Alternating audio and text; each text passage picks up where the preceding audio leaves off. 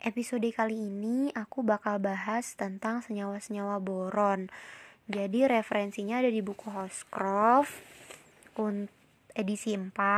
Untuk senyawa-senyawa boron ini garis besarnya itu ada senyawa boron hidrida atau boran. Terus ada juga senyawa boron oksida atau hidroksida. Terus ada boron halida. Kemudian ada boron nitrida terner, boron nitrida, dan borazin ya. Senyawa yang pertama yaitu boron hidrida atau boran.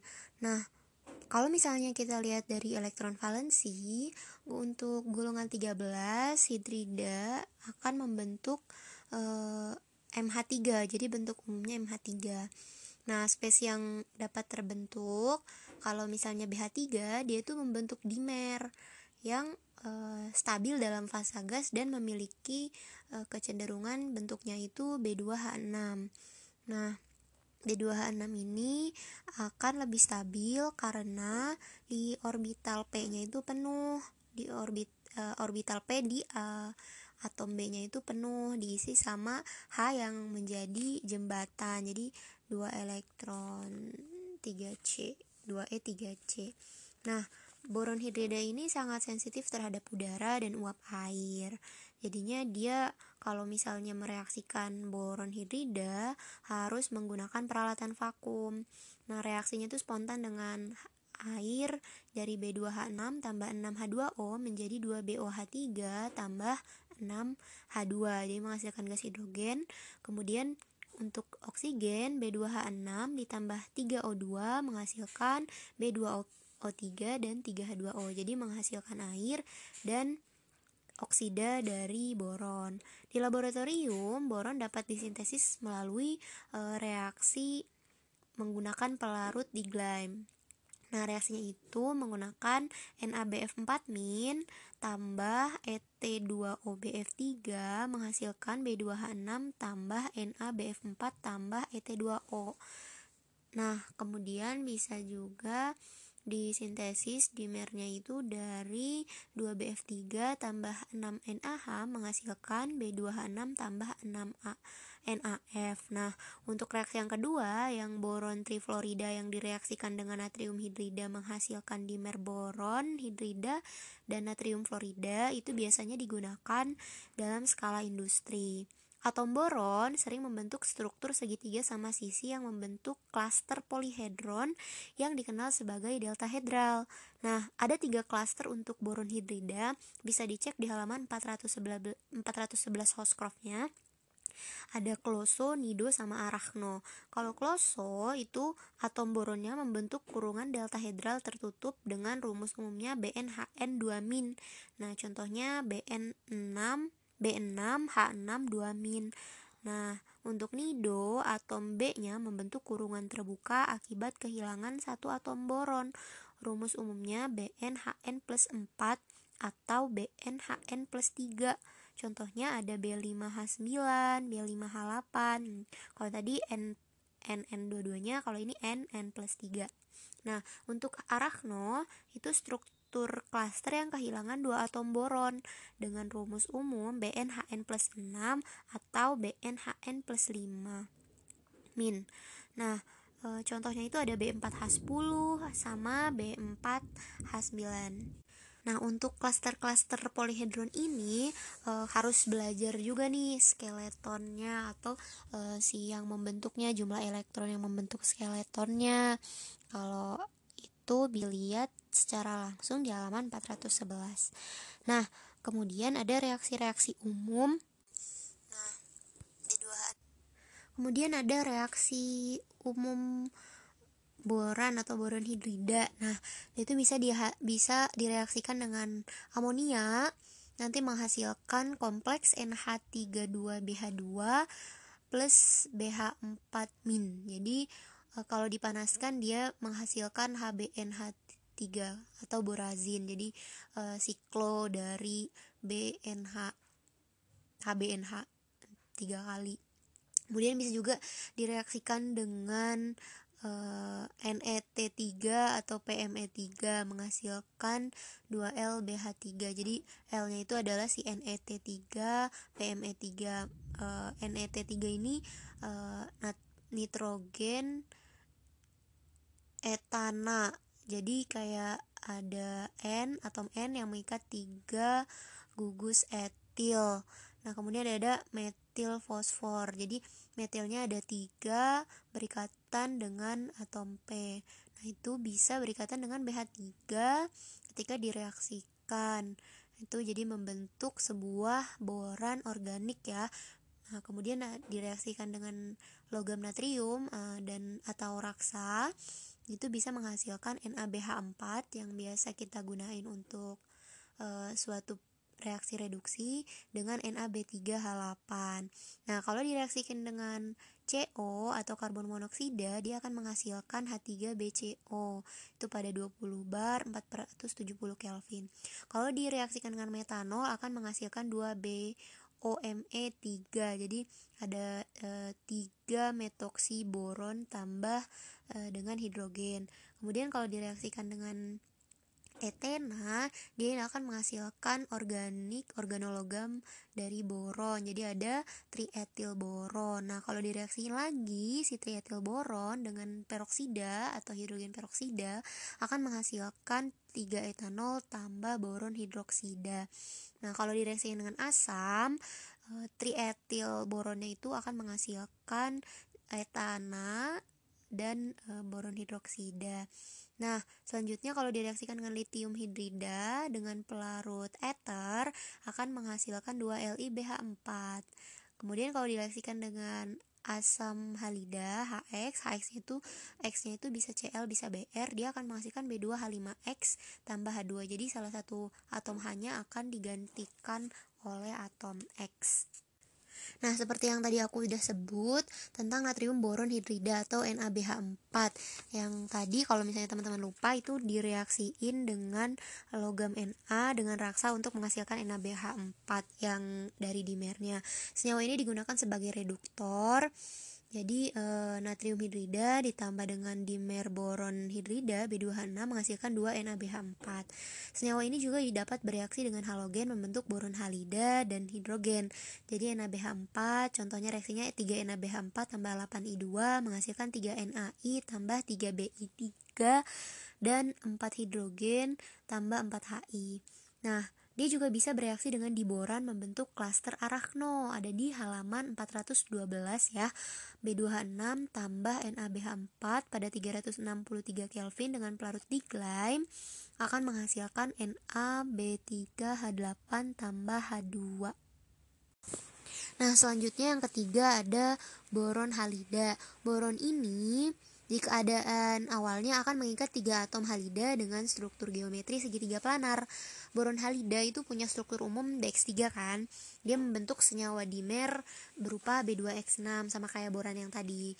Nah, panjang ikatan BX, X-nya ini halida, dari periode kecil ke besar itu makin gede, F, CL, BRI. Jadi makin I makin gede karena ya kita tahu lah jari-jarinya makin gede kan. Nah, boron fluorida BF3 ini gas tak berwarna yang kekurangan elektron. Dia dapat dibuat dari B2O3 dengan CaF2 tambah H2SO4 yang berfungsi untuk menarik air. Jadi reaksinya itu B2O3 tambah 2 CaF2 tambah 3 H2SO4 menghasilkan 2 BF3 tambah 3 CaSO4 tambah 3 H2O. Jadi reaksinya sama basa. Nah, senyawa BF3 dapat bereaksi dengan air membentuk hidroksidanya. Jadi reaksinya itu contohnya 4BF3 ditambah 6H2O menghasilkan 3H3O+, tambah 3BF4- menghasilkan boron hidroksida 3. Nah, kemudian BOH3-nya ini kalau direaksikan dengan asam fluorida akan menghasilkan H3O+, tambah BF4- tambah 2H2O. Jadi reaksinya masih dapat berlangsung terus-menerus. Nah, reaksi ini menghasilkan asam kuat berupa BF4, jadi tetrafluoroborat yang sangat sering digunakan pada sintesis senyawa kompleks untuk mengendapkan produk. Nah, senyawa ini dapat berinteraksi dengan donor pasangan elektron yang menghasilkan geometri tetrahedral karena P-nya ini punya orbital kosong pada PZ-nya. Nah, contoh itu BF3 tambah F- menghasilkan BF4-. Nah, itu tuh justru bentuk stabilnya itu SP3 hibridisasinya dengan boron sebagai pusatnya. Unsur boron dapat bereaksi dengan senyawa halogen membentuk boron halida. Jadi 2 boron tambah 3 Cl2 menghasilkan 2 BCl3 dan 2 boron tambah 3 Br2 menghasilkan 2 BBr3. Nah, boron halida ini dapat terhidrolisis melalui reaksi BX3 tambah 3H2O menghasilkan BOH3 tambah 3HX. Nah, X-nya itu bisa Cl, Br, atau I. Nah, untuk senyawa boron, sifat ikatan Pi-nya itu bertambah dari BF3 ke BCl3 ke BBr3. Nah, perubahan panjang ikatan dari BX pada BX3 lebih besar dibandingkan perubahan dari jari-jari kovalen untuk X karena adanya interaksi atau sifat ikatan Pi pada boron trihalida ini. Nah, ini tuh yang bikin boron halida itu monomerik. Jadi, unsur yang segolongan yang lebih beratnya itu oligomerik. Nah, jadi panjang ikatannya itu kayak lebih besar gitu perubahannya. Nah, urutan energi untuk memanjangkan ikatan BX agar terbentuk LBX3 adalah yang paling kecil energinya itu, yang paling besar energinya itu BF3, terus BCl3, BBr3. Jadi urutan kekuatan menerima pasangan elektronnya itu yang paling kecilnya si BF3, BCl3, BBr3, terus Bi3. Itu juga bergantung sama jari-jari si halidanya ya.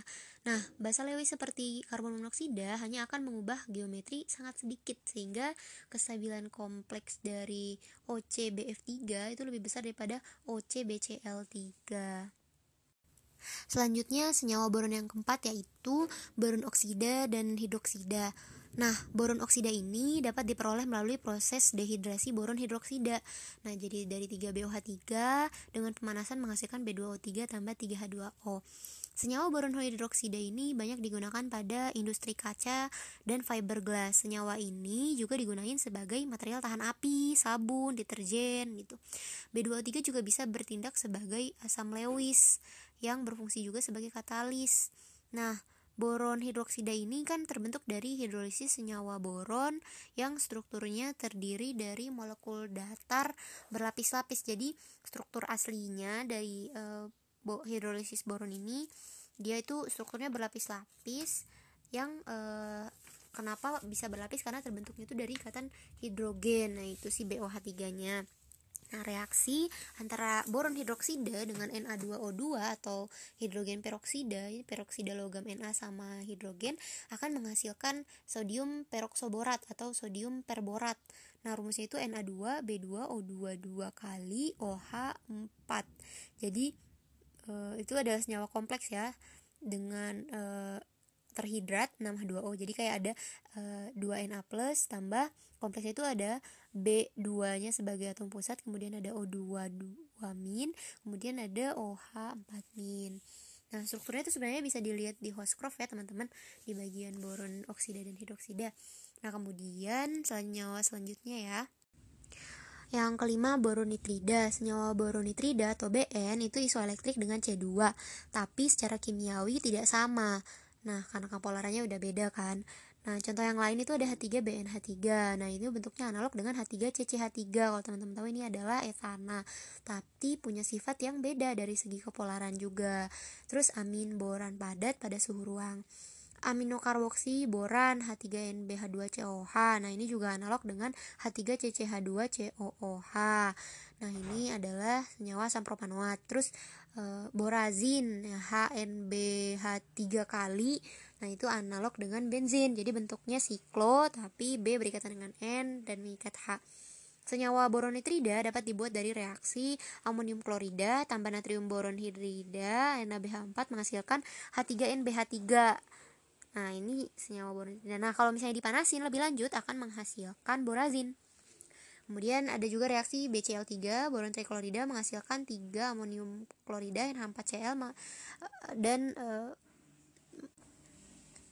jadi reaksinya BCl3 tambah 3 NH4Cl menghasilkan ClBnH3 kali, direduksi juga bisa menghasilkan borazin atau HBNH3 kali. Nah, reaksi yang lain ada boron oksida atau B2O3 dihasilkan dengan amonia 2NH3 dengan pemanasan akan menghasilkan 2 BN atau 2 beronitrida tambah 3 H2O. Senyawa BN merupakan material yang kokoh dan berwarna putih dan bersifat insulator, kristalin, bisa menggunakan amplas, bisa menggunakan boronitrida ini. Nah, strukturnya itu mirip grafit, posisi BN selang-seling. Tapi kalau grafit konduktor, yang BN itu insulator pada suhu 2000 derajat Celcius dan 60 kilobar. Boronitrida itu berubah, bisa juga berubah dari jadi fasa kubus yang rapat dan keras. Nah, ini juga bentuknya analog dengan intan. Kalau aminoboron itu bisa distabilkan dengan melindungi ikatan rangkapnya menggunakan senyawa amin yang terikat dengan isopropil, kemudian nanti membentuk rangkap ketika direaksikan dengan BCl3. Jadi ada BCl2 rangkap dengan N, kemudian yang terikat dengan dua gugus isopropil. Nah, selanjutnya senyawa yang ke-6 adalah borazin. Nah, borazin ini atau H3N3B3H3 atau yang aku sebut tadi HBNH 3 kali merupakan senyawa boron yang analog dengan benzin. Jadi ada senyawa B positif, N negatif terikat dengan masing-masing satu hidrogen, kemudian membentuk rangkap selang-seling seperti benzin, ya analog dia, mempunyai titik lebur 215 Kelvin dan panjang ikatan BN 144 pikometer. Borazin dapat bereaksi dengan hidrogen klorida dan H2O. Nah, kalau misalnya reaksi dengan hidrogen klorida, borazin si HCl-nya ini, Cl-nya akan mengganti, jadi si HCl akan mengalami adisi, mengadisikan si borazin ini. Jadi ClH-nya masuk, jadi ClH BNH2 3 kali. Kemudian untuk HBNH 3 kali tambah 3H2O sama, dia akan terjadi reaksi adisi di rangkapnya menghasilkan HOH BNH2 3 kali. Nah, mungkin sampai di situ aja untuk senyawa boron. Selengkapnya bisa dilihat di Housecroft.